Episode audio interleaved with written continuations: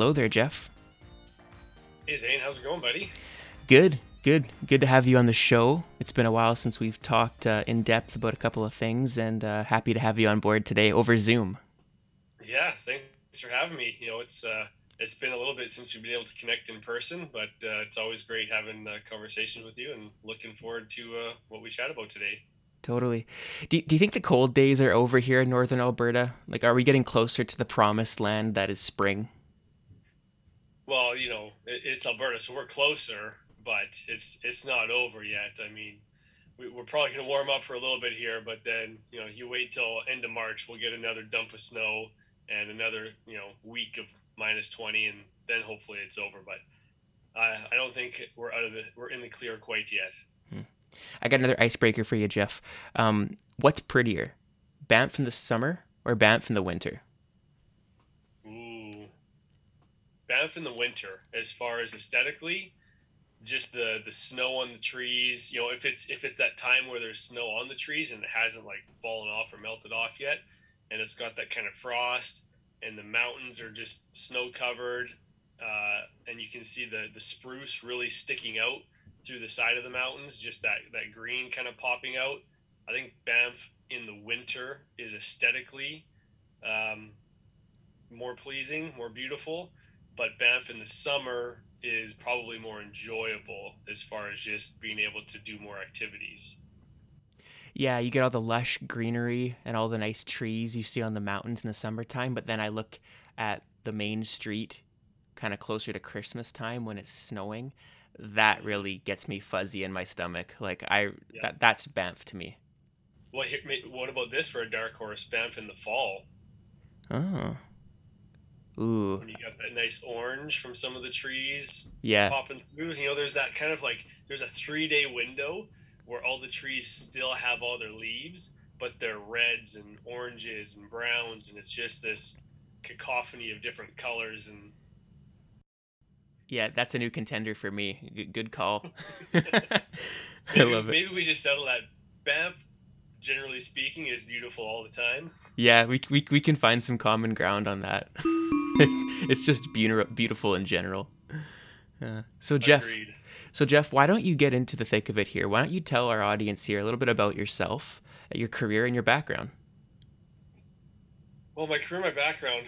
Well, uh, you know, grew up kind of in a farming, ranching community uh, out by Lloydminster when I was younger, and uh, ended up here in Edmonton uh, via playing for MacEwan Griffin's uh, hockey team at MacEwan University.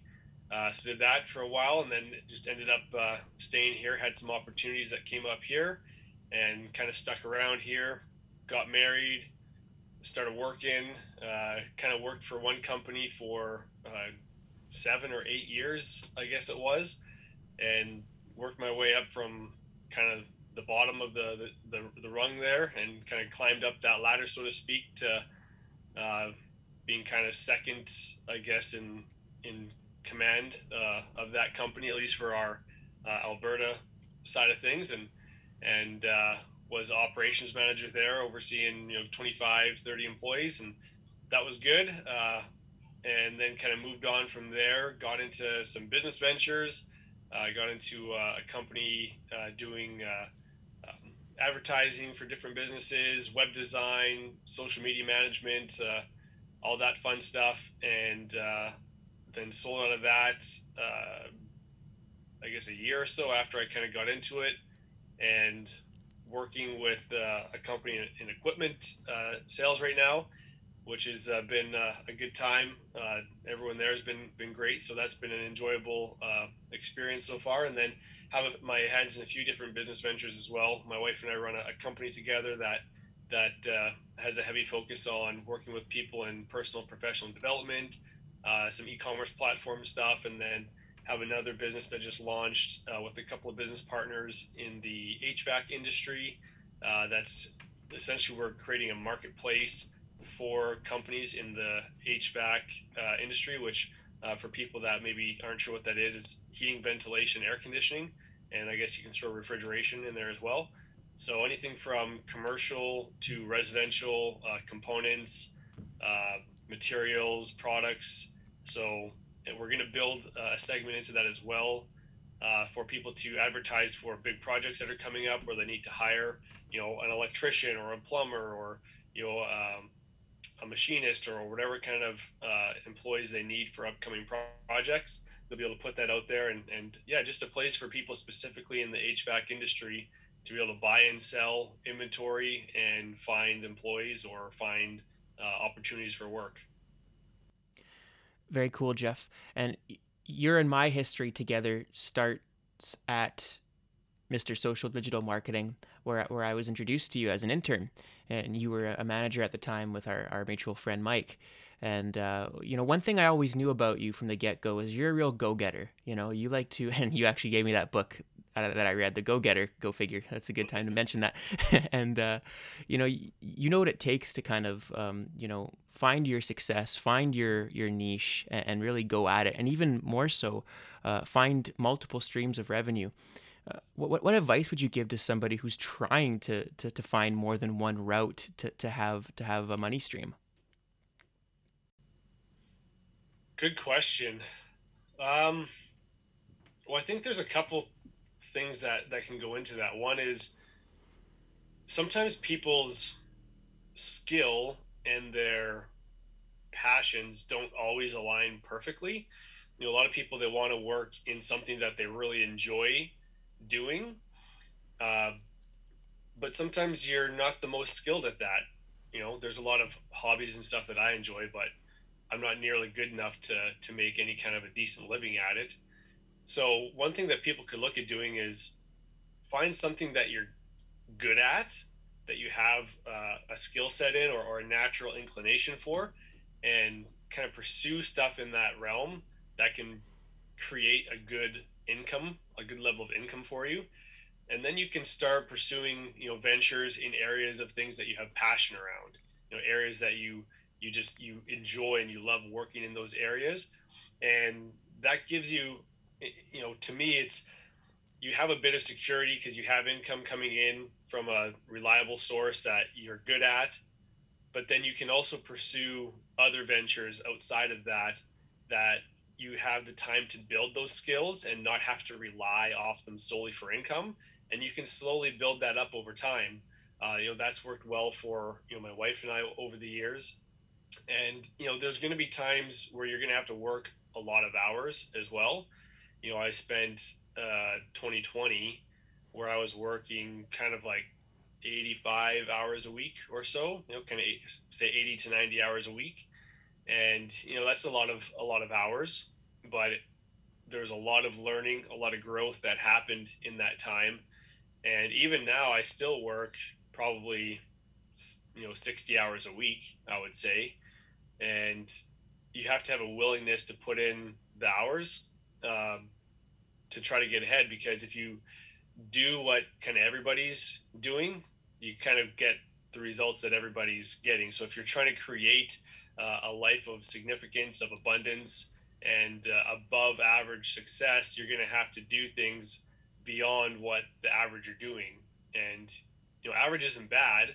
It's totally fine. There's nothing wrong if you just want to do your nine to five, or you know, if you're working a seven on, seven off uh, shift kind of thing. There's nothing wrong if you just want to do that and then have your hobbies and and spend time with your family and and that's totally fine. But if you're trying to get ahead and get beyond that, you're likely going to have to put in some extra for a period of time. So basically, what you put into it is what you'll get out of it. The amount of effort you put into it, essentially. Yeah, quite often that's the case. And but there's there's a lot of things that factor into it, right? Like the world today is very interesting as far as you know trying to build business and, and trying to you know get ahead in, in that uh, avenue. You know, you have to have a business that's scalable, that has a market for it, where you can actually generate revenue. Because you could have the best work ethic in the world and work 100 hours a week, but if you have a product or service that nobody wants, you're not likely to to really get much further ahead. So you still have to have something that is valuable to other people. You, know, you have to fill a need, either a product that people are looking for or a service that people desire to, to have. Uh, so you have to have something that connects to the people that they're willing to exchange their hard-earned money for whatever product or service uh, you're selling. Because if people don't want it, all the work in the world is not to make it happen. So there's kind of a, a push and pull of, you know, don't just work mindlessly towards something. You know, figure out a marketplace is that is maybe underserved. So, for example, my uh, brother-in-law, he has a company called, uh, well, he started the first one was called Welder Nation, and it was uh, appealing to obviously welders. Uh, he he had kind of worked in the oil field for quite a few years and had gone into sales, and so he knew all these different people. He'd worked on welding on uh, not welding rigs but oil rigs, and so he knew the the lifestyle of it. He knew the people. So him and his friends started a clothing brand called Welder Nation, and that was doing pretty good. And then they branched off into that and started a company called Trollco Clothing, which was geared towards blue collar workers. And I was having a conversation with him a while back, and he said, really, all we did is we found uh, a niche of people that were underserved in the market that didn't really have anything um, for them that was directed and targeted towards them. And we just started making stuff that we felt blue collar workers would find appealing. And so that's branched out into all kinds of stuff. They just came out with a, a lineup of, of apparel for butchers. They've got some kind of they've got some cool shirts talking about you know the work that butchers do and some good graphics and stuff. And like yeah, we just find segments that are underappreciated and underserved, and we try to serve them and provide stuff for them. So that's an element of it as well is just finding uh, areas where you see that there's a, a lane that you could make some headway in, and then you drill down into that. Yeah, it goes back to that book, The Go Giver, that you gave me. That was honestly the quickest book I ever read. And and the key takeaway I got from that was that, you know, we're always so consumed with what we want as an individual, what I want, what you want. But the reality behind success is what value can you offer people? You know, what can you give to somebody that's going to help them? And then in return, you can receive that. Give and you shall receive. Yeah, 100%. You know, that's uh, that's a good principle to, to live by, you know, just in general is, you know, one of the things that I, someone had said to me was, you don't know the joy of giving to people until you give to people that you know can't do anything for you. So you're you're just selflessly giving to them because you know it's the right thing to do. And I know that's kind of a, a tangent off of the business side of things, but it's kind of a life principle of, you know, just give to people, serve people, and you know, that will eventually come back around to you. So, you know, in the business world, if you start producing a service or a product for people that don't get a lot of love in the marketplace uh, and you diligently put out stuff for them or provide service for them you know that will hopefully eventually take off. But like i said there's so many uh, just when you're trying to build business there's so many different aspects and elements to why does one business become successful and the other one doesn't. That could be very similar types of companies and why does one take off and one doesn't. Sometimes we don't really know but uh, it's it's just finding that that avenue that you can pursue. But like kind of going back to what i said uh, originally i like the idea of starting something outside of what you're currently doing to pay your bills so that you don't have that just stress that compounds on you of if i don't make this happen in the next few months like i'm going to go bankrupt or i'm going to lose my house or i can't feed my kids. So you know for for mike uh, who you mentioned earlier uh, when him and i were looking at doing another project after we left mr social we're like well what do we want to do? Because mr social was the thing where we kind of went all in right? You know I, I quit my job. That was a pretty safe secure job made a decent uh, level of income put a bunch of money into mr social uh, with some other business partners. Mike was just uh, working for us there. He, he wasn't uh, a partner at that time. Um, and then some of the other business partners, the values that we ended up not sharing became uh, kind of a, a, chasm that couldn't be bridged.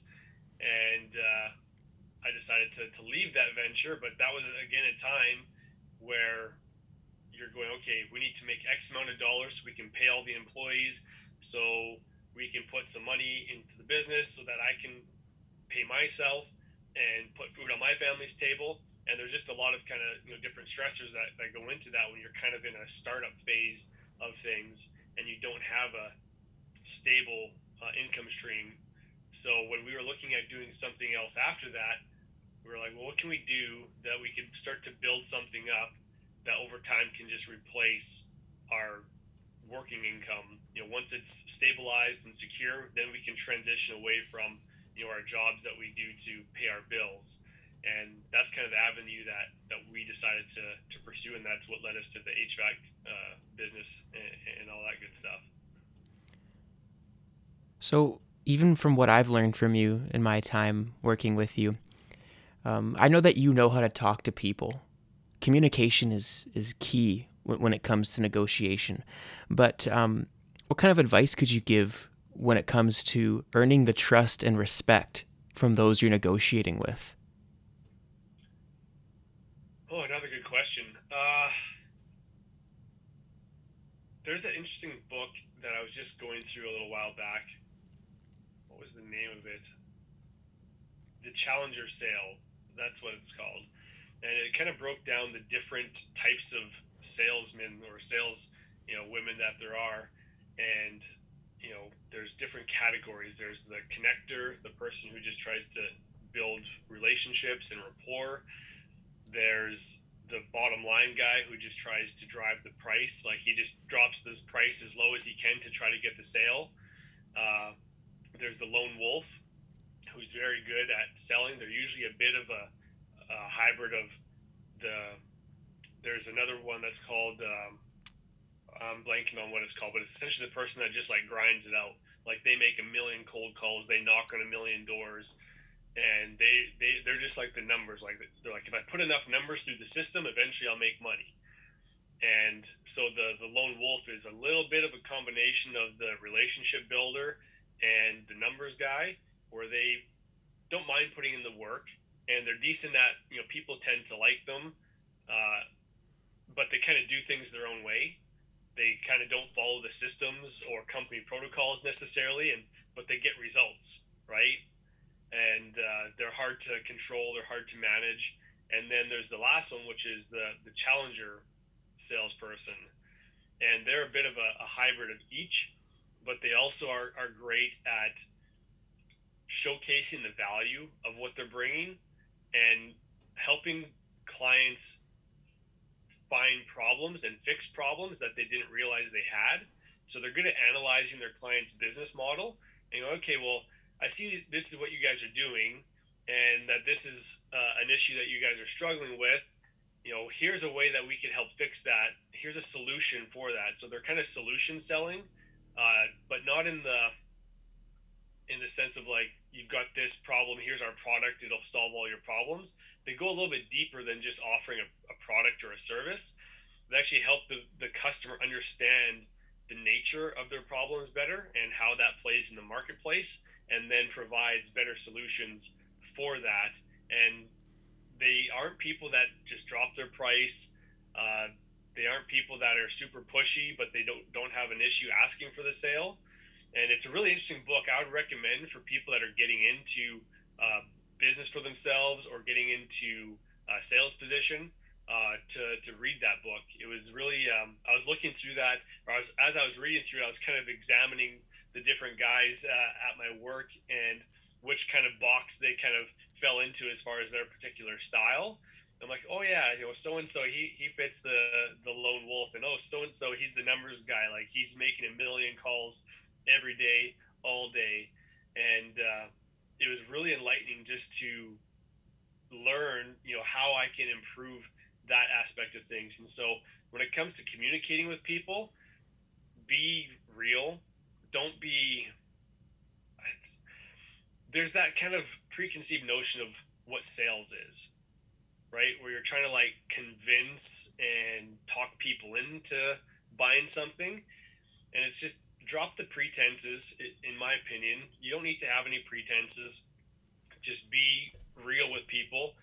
so when I'm talking to someone, I'll be like, yeah, this is this is the deal. This is what we're looking at. You know, say it's someone that wants to trade in a piece of equipment to buy a new one. I'll say, took a look at your piece of uh, equipment, ran it, looked at you know what we might need to fix up to be able to then turn around and sell it. You know, this is what we can give you for, and they might be like, oh, it's a little bit low. You know, I want to get a little bit more. I'm like, this is what we can give because we're going to have to put, you know, say we can give you $60,000 for it. Well, it's going to sell for 70 retail, but we're going to have to put, you know, $5,000 into some different repairs and stuff to get it to the point where we can then turn around and sell it for 70,000 so that makes our company a $5,000 profit. You know, we have to make money or it's not worth us bringing a machine in. And most people understand that and they're willing to accept that. And uh, you're just straight up with people. Like I don't uh, beat around the bush. I just kind of tell them how it is, and you know people will respect that if they can sense. And you have to actually be genuine. You have to actually be real about it because if people can, if people sense that you're BSing them, they don't like that. People don't like being taken or being had, and so if they get a sense that you're not being fully truthful with them or that you're um, scheming about how you can sell them on something, they, they don't like that and they're going to back away from you. And so I think just being as real and genuine as you can when you're approaching people is kind of the best route to, to, to go as far as connecting with them. And you build trust that way. Yeah, well said, Jeff. I, I definitely like to talk to someone who's real and, and not always trying to well, I mean, I know they're trying to do a job and sell something to me, but I also want them to talk to me as a human, not just a another sale. So that's a really good point to bring up. Just tying in some of the um, universal issues into this. Um, how has inflation and the supply chain issues affected the economy, and how does that impact your new business ventures and beyond what you do um, personally? Someone who's on the front lines of business. So for my work, uh, how it's affected us is that we can't get product to sell. So for example, I sold seven pieces of equipment this past week, which is a phenomenal week. Like that's not typical. Uh, in a month, normally you're going to sell between three and five pieces of equipment, uh, and that's a, a, a pretty good month. And so I did seven this week alone. But the problem is the first one of those machines won't get here until July. And then some will get here in September, and some are going to get here in November. So we're pre selling because production is so far behind that you're trying to get people to buy a piece of equipment that's not going to get here for four to seven months. And that can be difficult, uh, especially if people need a machine uh, to try to be like, hey, I can get you a machine in five months. So if they need a machine sooner, you know, they're going to look and see if someone has a, a, a, that piece of equipment that they can get in a month or two. And so I started laying the foundation for that in October, November of last year, telling guys, hey, if you are going to need equipment come in springtime, we should be looking at putting an order in for that by January. Because if you wait until March, you're not going to be able to get a piece of equipment. You're going to be looking at September, October, November until you can get that piece of equipment if you wait to order it until March. Whereas last year, uh, guys could walk in and you could have a piece of them in a week or two, right? You could get them that machine in a week or two and so that's what people have been kind of accustomed to. But with computer chip shortages, there are some steel supply chain issues uh, as far as um, the, the steel that goes into manufacturing the, the construction equipment. So all those delays have added up to now the they're way the manufacturers are way behind the eight ball. And so I, I know that there's going to be guys I talk to in the fall that are going to come up to me in March and April, say, hey, I'm looking for this excavator, or hey, I'm looking for this loader. Uh, you know, I need something, you know, in the next, you know, three, four weeks. And I'm going to have to tell them, sorry, it's going to be five months.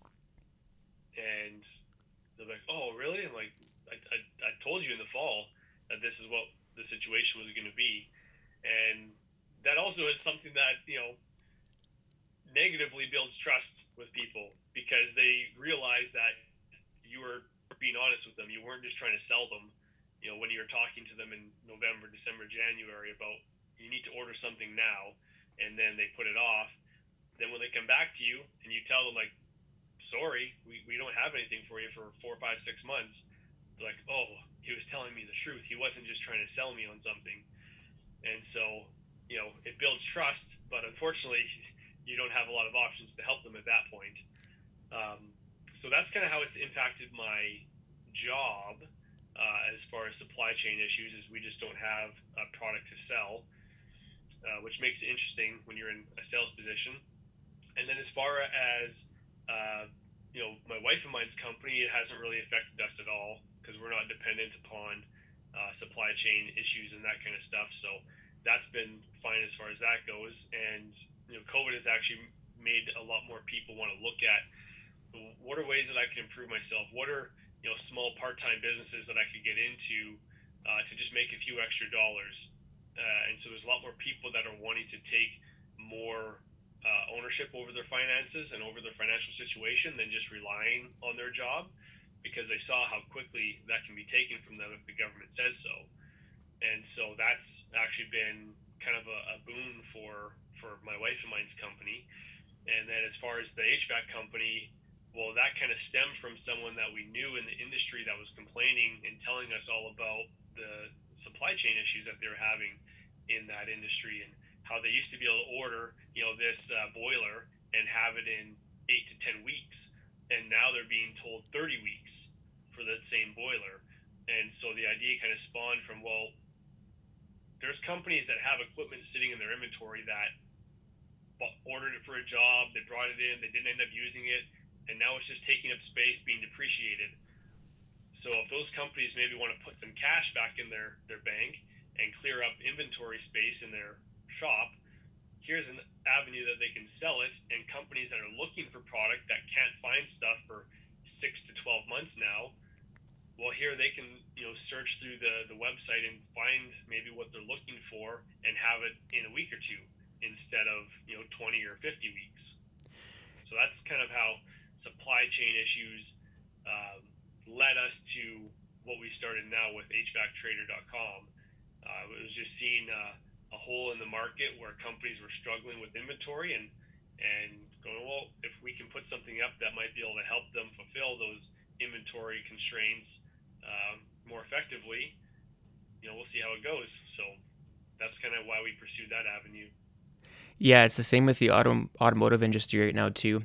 I hear that uh, used cars are a hot commodity right now. I'm trying to sell my truck, and I've talked to a number of different people now that said, "Man, trade that in now. Like you can get some good money for it because there ain't a lot of cars on the lot, and and they need that." Mm-hmm. Yeah, as long as uh, they can get a car for you. Yeah, exactly. That's the catch twenty two. Is all the dealerships are more than willing to take your vehicle in on trade, but can they provide you with an alternative vehicle in the meantime.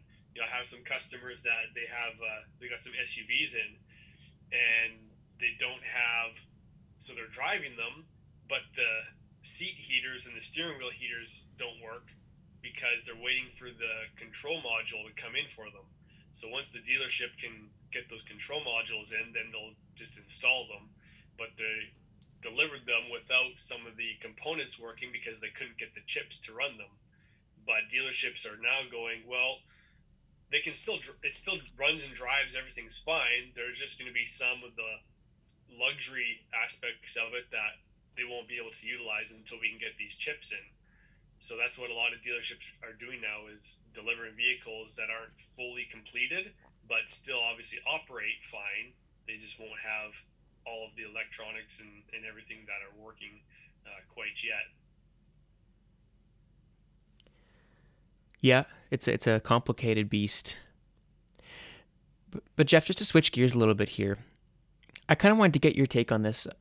I know that you're a real family man and you come from humble beginnings, you know, a blue collar family and whatnot. and I know you've talked about potentially getting into the political realm eventually down the road. You've I know we've discussed that in the past uh, very briefly, but does a community connection and having a firm grasp on traditional family values give you a ton of perspective as you proceed through your professional career and navigate the challenges of society? Is that an asset to doing business and being able to relate and potentially even getting into a realm such as politics for the average commoner that just lives in town here or beyond? I think community is huge. I think one of the reasons why we have a lot of divisions in the world right now and a lot of polarity is because we've lost a real sense of community. You know, people don't know their neighbors in the same way that they used to. And when you don't know your neighbors, you start to just believe what social media says about everybody. So, for example, so in Canada, you know, the two kind of main political parties, you know, the conservatives and the liberal party. 20, 30, 40 years ago, you could have a neighbor, like say you're a liberal, you could have a neighbor who's conservative, and you guys could get along just fine. You had disagreements about some policy issues and stuff like that, but you could get along just fine and you'd help each other out. You know, you'd come help him put up a fence or he'd help you fix the car or whatever it may be, right? You lived in community. You know, you're going on vacation and they would check on your house for you. And you had that community, that neighborhood uh, around you where you kind of knew people and you had trust and you had relationships around you, even if it wasn't the deepest, most meaningful friendships, but you had connection. You had a rapport with the people uh, living around you. And now, with people staying in more, you know, the rise of social media, people are less connected to those that live around them and so you start to believe all these things about like oh well conservatives are this or liberals are that and it makes it seem like the divide amongst the regular person is greater i think than it actually is and if we made more of a concerted effort to get to know the people around us even if they vote for a different political party you probably realize that you share a lot more in common than you don't and where you see the the huge chasm is in social media. They amplify the differences and, and minimize the similarities. Whereas when you had community, you know, back 20, 30, 40 years ago, people amplified just innately the similarities. And then they could have, you know, conversation about, uh, or sometimes spirited debate about the differences. But the similarities is what bonded people together and made for strong communities. And uh, I think part of that is we have less and less people that get into politics that were just regular folks that were just doing, you know, regular average kind of jobs and thought, I want to try to make a, a difference in here. I have some ideas and I think I can make make a difference and, and do some good stuff for my community. You know, because a lot of times they would get into local politics and then if they did well there, then they might elevate to provincial politics and then maybe to federal politics. And what we get a lot of now is people that go to school for economics, for political science, for different, you know, kind of studies like that, and they get a job working for an MP or an MLA or a city councilor, and they get a job as an intern there. And then from there they get a job working with the government. And they spend their whole life just in government and working around politics. And so when you're working for or within a political party since you're in university it starts to build in this is just my opinion it starts to kind of build up this viewpoint of what the other side is because that's the community that you're in now is this um, hyper uh, sensitive, hyper polarized political community where you're always bickering and fighting with the other parties. And they don't they, they never worked in regular jobs where they got to know their neighbors. They got to know the people in the community and realize, oh, they're just regular people like like me. So I think we have too many people that come through university and go directly into working in the government and in politics and they don't experience the average world. It's because when you grow up and you live your whole adult life in politics, that's not real. That's not reality. It's it's kind of just this built up mirage of what the world is. You, you think that things are this way or that way, but it, it's only that way in these political bubbles. It's only that way in these political echo chambers. When you get into the real world, you don't experience those things. That that's not a thing. You know, some of these arguments and fights over over different things aren't real in the regular world. And so I think we need more people that have spent 10 or 15 years in the regular world that then go, hey, I think I can make a difference. And then they hop into politics because you're going to get a lot more genuine people and you're going to get a lot more people that care about their neighbors and that are going to be less polarized and less antagonistic towards the other side and more willing to work cooperatively with them um, rather than they've just always been diametrically opposed because they've spent their whole life working in politics from university and that's all they know is this fighting against the other side so I think we need more just regular people that get into politics, and that's going to bring down the boiling uh, a little bit in, in the country, I think. And perhaps even maybe put a cap on that, you know, where you, you serve your duty for a certain amount of time and then fresh new faces get a chance. Yeah, I think that's a good idea. Uh, I think having capped on service time for government uh, officials, I think would be useful, just so you don't get people that want to. You know, you, there's areas where you know a conservative is going to get elected every year, an NDP is going to get elected every year, a liberal is going to get elected every time, and you know that those areas are never changing, and so you can get people that get into get elected in those areas, and then they just sit there for twenty or thirty years. And they don't really do a whole lot sometimes because they know that they're going to get elected in this area every year because of the party that they're a part of.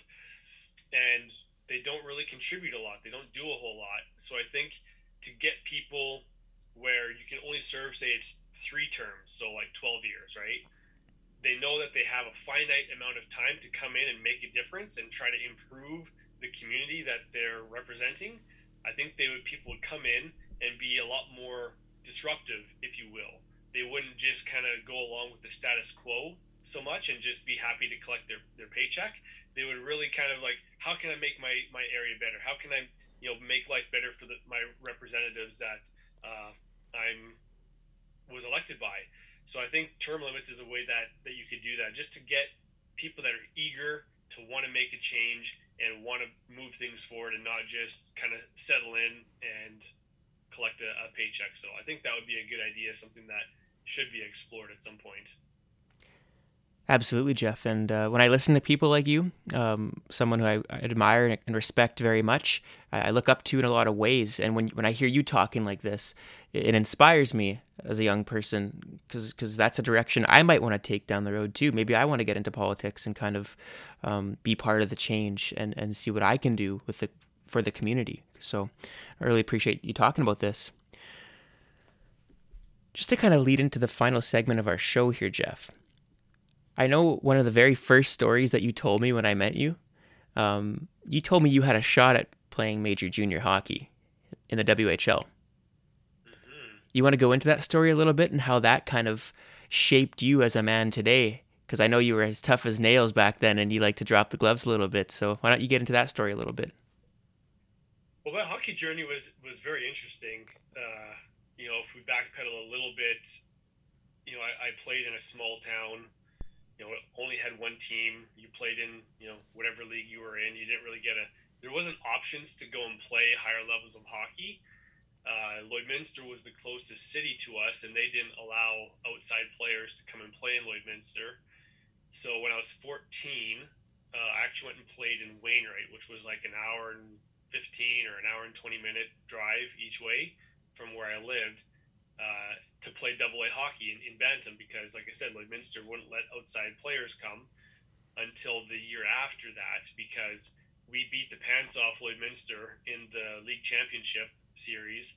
And then the year after that, they changed the rules to allow outside kids to come play in Lloydminster. Because what happened was all of these players, like me from Marwayne, guys from Kitscoty, Vermilion, uh, Paradise Valley, like all these small towns that had you know one or two really good players that could play at that higher level.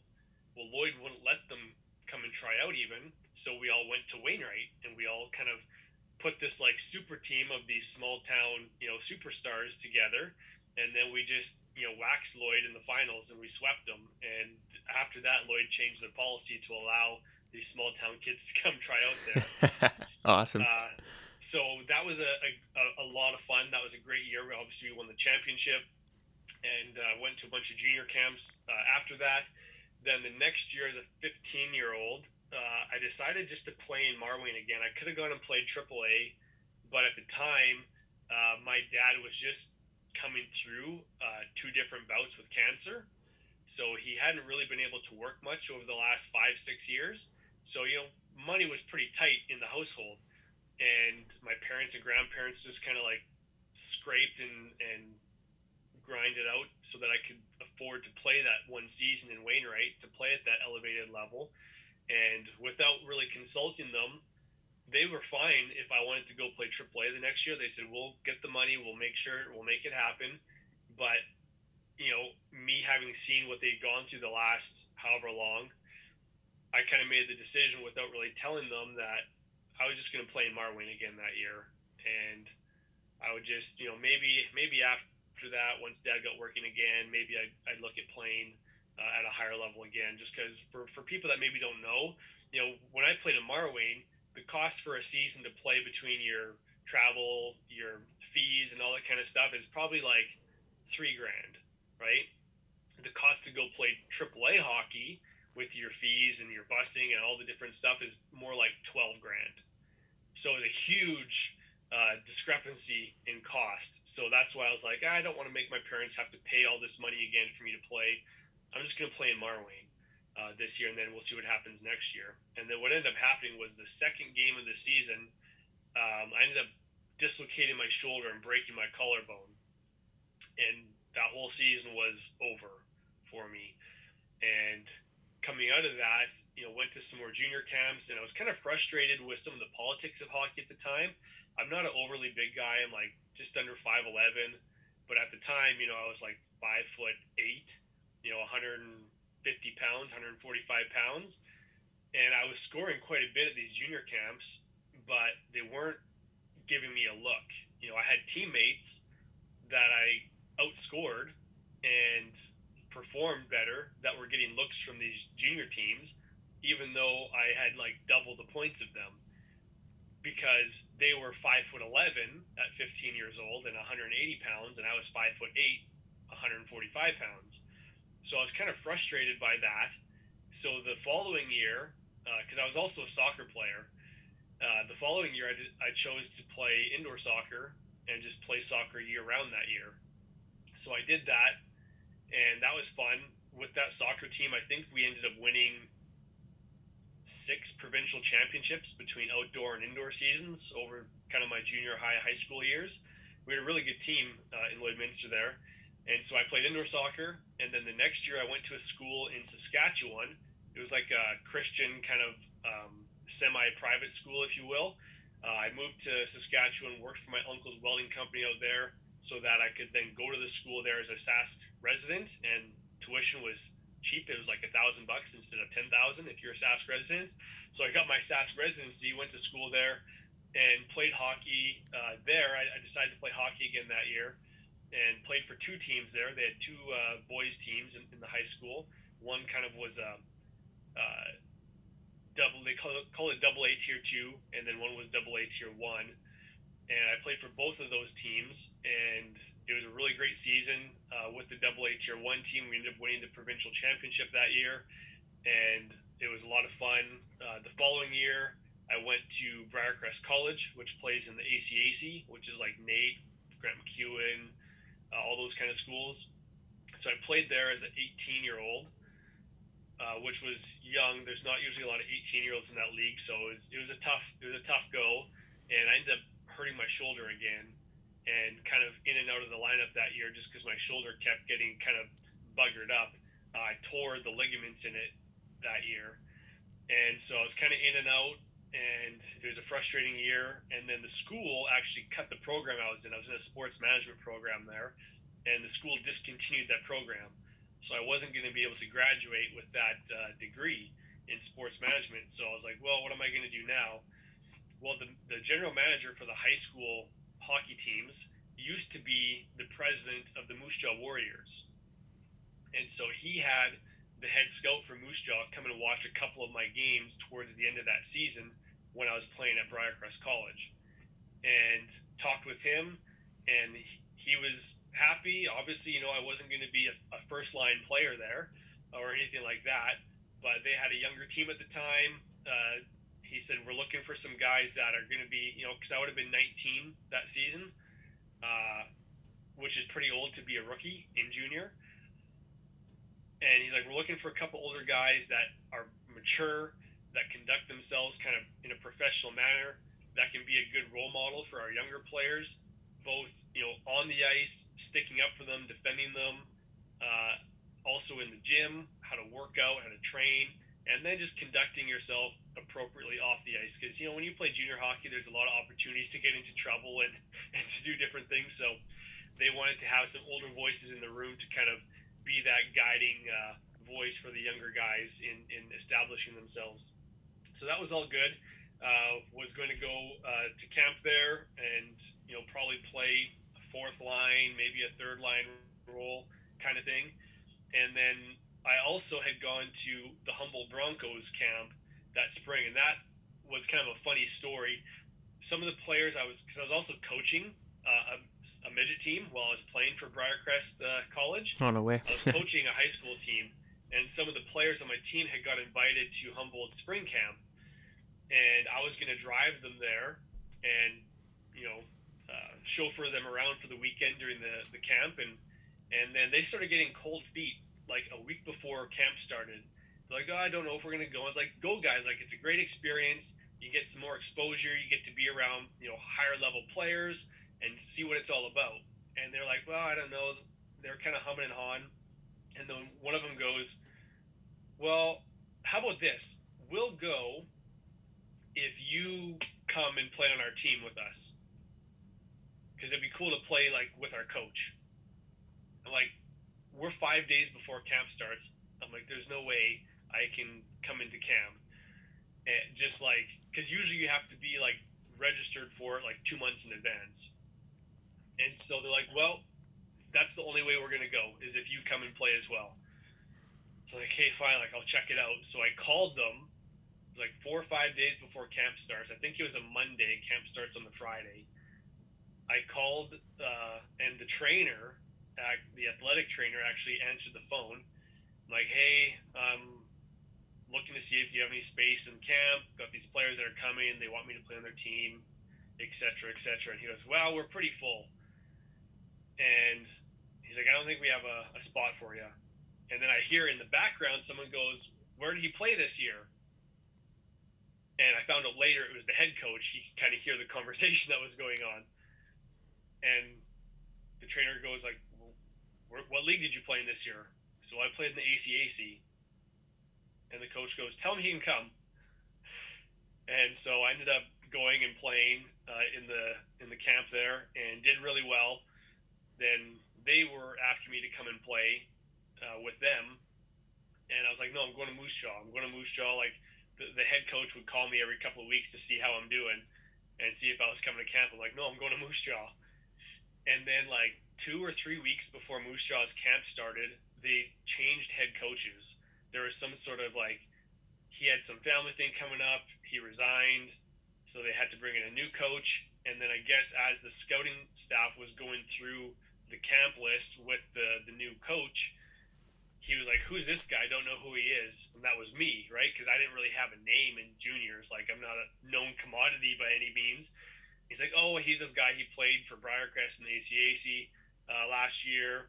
Uh, real solid guy. Good good person. Will be helpful for our young guys. We want to bring him in as kind of a mentoring role, play on kind of third, fourth line." And the coach is like, "He's 19 though."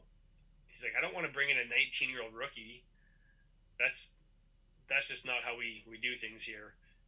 And so he called me like a few weeks before camp. and was like, sorry, I guess you can't come. Ah. So then I, I called Humboldt. Uh, Dean Brockman was the coach there at the time. I called Dean up and said, hey, Dean, I guess I can come to camp if you still want me to come. He's like, yeah, come immediately. And like within three days, he had a billet lined up for me. He brought me into town like a couple weeks before uh, training camp actually started because he was like, "You're on the team. Like you're coming to camp, but he's like, you're on the team. I'm gonna you're you're gonna be signed. You're on the team. So just come to town. You can skate with all of our veteran players for a couple weeks before main camp starts. Get to know them all because you're on the team. Okay, sweet. So went through that. That was fun. Uh, made the team obviously, and uh, was having a lot of fun there. And then again, my my darn shoulders. I took an awkward hit and just blew all the ligaments out of my shoulder again. And so they kept me around for another kind of four or five weeks to see how it would respond. And then after another checkup, the doctor was like, honestly, he's probably not going to be ready to play till like March. And so at that point, they're like, you know, you only have so many spots on a junior team, and they have to make a decision. Do we tie up a spot on a player that can't play this whole year and maybe can come back in March and hopefully his shoulder stays together and doesn't get hurt again? Or do we release him now and bring in another player that can hopefully help us throughout the year? So that was the decision they ultimately had to make, which I completely understood uh, was they had to release me and then bring in another player, and uh, so that's what happened that year, which was kind of sad because they ended up winning the national championship that season. Uh, so it would have been kind of fun to be a part of a national championship winning team, but my uh, consolation is that at least I made the team that won the national championship. Oh, that's Can't great. Much about my my bum shoulders letting me down. Yeah, that's And, great. Uh, after that, uh, I, I just played for a team by Edmonton here for a junior team the next year. And then I went to uh, MacEwan after that and played a, a couple seasons there uh, for the Griffins. And that was kind of my, my hockey journey. But, you know, throughout that, I had a conversation with my dad when I was younger. And it was, it was funny because when I was playing in Wainwright, I had a game in the playoffs, our first game of the league championships where I didn't play well. I missed assignments. I didn't like I know I didn't give my best effort, but I ended up scoring the game-winning goal in double overtime that game because the coach right at the end of the second overtime we had a face off in our end and the coach goes I I'd been basically on the bench the whole overtime not playing because I was you know playing like crap the whole game and the coach comes to me and says there was I think 45 seconds left in the second overtime. The coach comes and says, "If I put you out there, are you going to win this face-off?" Because I was our best face-off man. I said, "Absolutely, I'm going to win the face-off." So I ended up winning the face-off. We went down the ice. Uh, our D-man, I got on the forecheck, knocked the puck loose. It went out to our D-man. He took a shot that was going wide of the net. I deflected it. It went in, and we won the game. But after the game, my dad goes, you won the game, and that was great the way you ended things. But I hope you're not proud of the effort you put out that game because I know it wasn't your best effort. And you should probably, before the next game, apologize to your coach for the effort that you gave him that game. And that was just something that always kind of stuck with me after that was if you're not giving your, your effort, if you're not giving your all, you know, then I think you can't be fully proud of your accomplishments if you because I don't know I felt like I, I won the game in overtime for sure but it almost felt cheap like I didn't deserve it because I hadn't worked for it you know. Sure I did the right thing in that moment but I didn't I didn't contribute to the team actually getting there uh, at the end and I just wasn't satisfied with that effort. So what my dad told me about you know in whatever you're doing just give full effort and I'll always be proud of you. Even if you don't accomplish as much as you want to, if you give your full effort, I'll always be proud of you for, for doing that. And uh, the other thing that we had a conversation about, this was after I kind of missed those two seasons, after I broke my collarbone when I was 15 and then played indoor soccer the next year, and then came back and played as a 17 year old. uh, we had a conversation where my dad goes, "Well, I hate to tell you this, but you're not the goal scorer that you used to be, and if you want to con- continue to try to keep making higher levels of, of teams." You're going to have to be willing to do things that other players aren't willing to do. You're going to have to play a style that a lot of players aren't willing to play. And that's going to be tough because you're not the biggest guy out there. But if you want to try to keep progressing, you're going to have to be willing to do those things. So for me, that was things like finishing all my hits, blocking shots, becoming a really good penalty killer, um, even fighting uh, was something that I, I picked up and and uh, had to do to keep getting the attention of teams at higher and higher levels. So, you know, my last three or four seasons, every year I was leading the league in hits, in block shots, my last four seasons of playing, I think I had around 45 fights because I just played a really hard nosed brand of hockey, and other teams would get pissed off at you and would try to fight you all the time. and uh, I would also stick up for teammates. You know, they get a cheap shot, they run the goalie. You know, I'd be in there sticking up for them. And uh, it was funny. I actually got a text from my mom. She was in a, a government kind of uh, conference, and she ran into someone there uh, kind of recognized her name. She was one of the speakers there. And he said, Are you Jeff Marin's mom? And she goes, Yeah, I, I am Jeff Marin's mom. And he said, Oh, that's hilarious. He's like, I played with him uh, in Vegreville. We were on the same junior team together. And she's like, "Oh, that's that's so awesome," you know. And he's like, "You know, one thing I always remembered about him even over the years, is how he was always in there to stick up for teammates, and he always he was our goalie, and he was always sticking up for me if someone took a cheap shot on me, and that was because of what was embedded in me from my dad, just saying you should play as you know you should conduct yourself in a certain way, stick up for people, do the hard things, do the gritty things, do the things that aren't popular, because you're not going to be able to keep making it to these levels just off skill, because your skill's not at where it used to be anymore.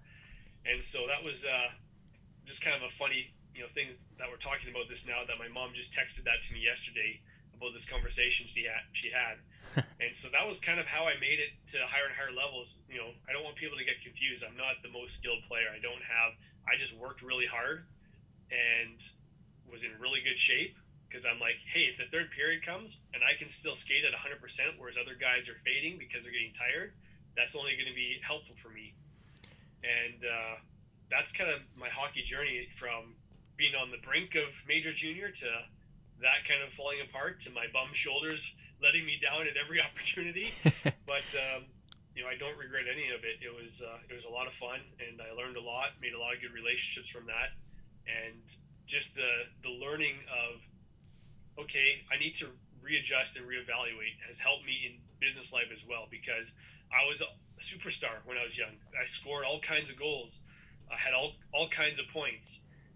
And then as I got older and missed some time, had injuries, took a year off or basically two years off, came back, didn't have that same level of skill. I had to readjust and reevaluate how I wanted to go about this and how I could still uh, accomplish certain successes, but just in a different way. And I think that's really useful in business as well because business isn't you know it's not always going to go the way you want it to and you have to be willing to adapt and change your path and change how you're you know attacking certain things or what your approach is on certain things because your your best laid plans aren't always going to work out for you and if you're not adaptable willing to relearn new things and to approach things in a different manner or to get perspective from other people it's going to be hard to get ahead because it, you'll eventually hit a wall. And if you just keep trying to hit that wall, you're going to stall out.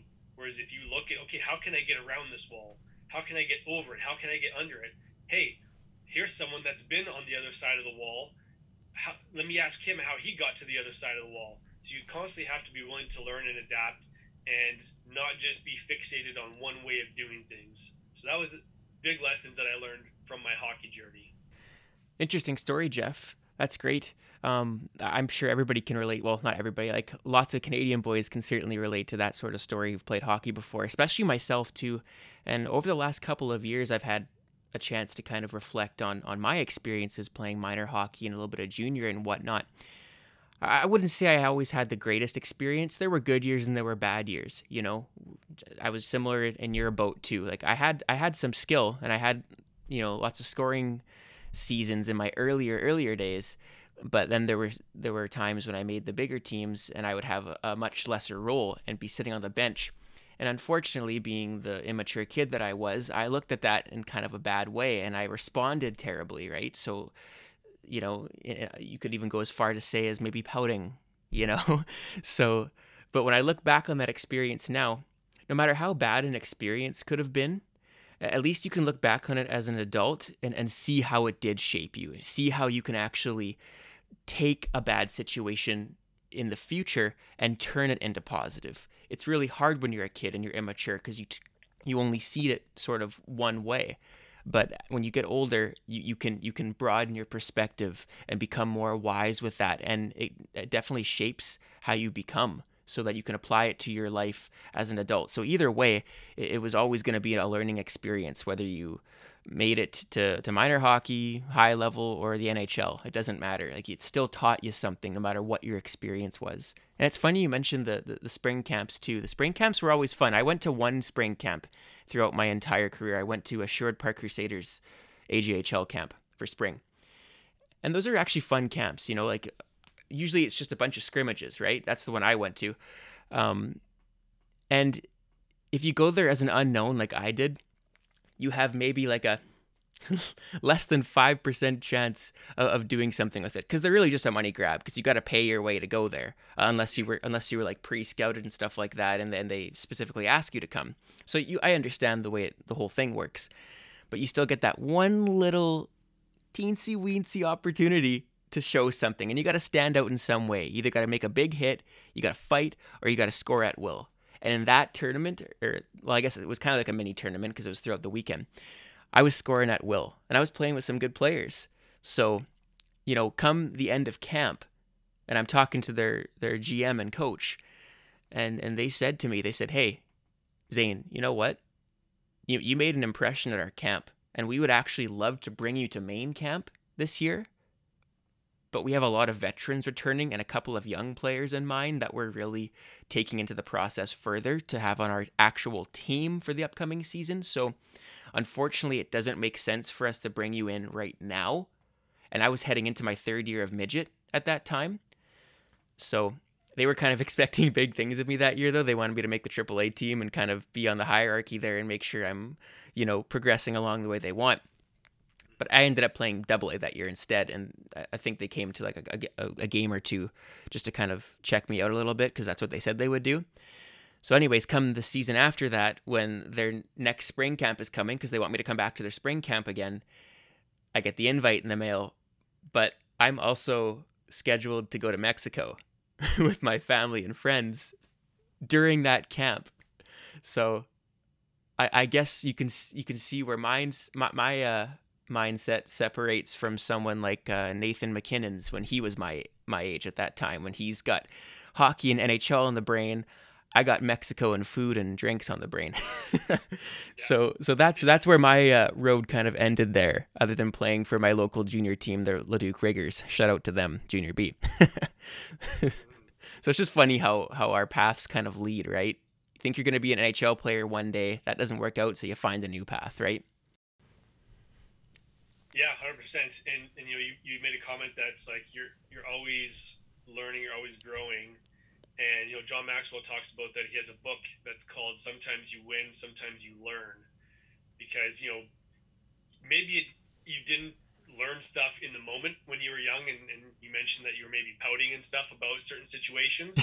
but now as an adult, you're looking back on it and you're learning from that scenario. Okay, so this is what happened. This is how I reacted to that, and that wasn't a great reaction because that didn't help me move forward. That didn't help me get better and so one of the things that John Maxwell talks about is you're never losing, even if you don't succeed at something in that first attempt or second or third attempt, you're never losing as long as you're learning from the experience and you're getting better and moving forward from it. So you're either winning or you're you're learning from it. You only lose if you quit and if you choose not to learn anything from the negative experiences you have, you know, because the other thing is you can't control what happens to you or what other people do to you. You can only control how you respond to what happens to you. And that's a big separator that I've learned in life is people that can control how they respond and act in a measured, thoughtful way and introspective way will generally get ahead uh, more quickly and to greater degrees than people that are just responding um, chaotically or erratically and not really thinking through the response because that's all you can control. You can't control what happens to you in life necessarily, just how you respond to it. So making sure that you're always learning, reflecting on what you're going through, and getting better from it will help you to be able to respond and react in a more positive way as you move forward. And I'm glad I learned that in my 20s rather than my 50s or 60s. So that's great. 100%. Yeah. 100%. Yeah. And they say that uh, with age comes wisdom, but one of the things you learn as you get older, is sometimes age comes alone. Yeah, exactly. And that's just a byproduct of people not learning from the experiences that they go through. They just, you don't get better, you just get older. Yep, for sure, Jeff. Well, Jeff, that brings us to the end of our segment today. I had a really great conversation with you. I love getting in depth with you about a variety of different topics. So thanks for, for coming on today, Jeff. 100%. Thanks for having me. Yeah. You know, we'll have to do this again, and uh, maybe I'll have some questions. I'll start grilling you about your your life and your background. Please do, man. That sounds great. Looking forward to having you on again. Okay. Well, thanks so much. I appreciate you having me on. Yeah, no problem, Jeff. And thank you to our loyal listeners of Shatter the Glass. Thanks for tuning in today. We'll see you again next time. I'm your host, Zane Tomich.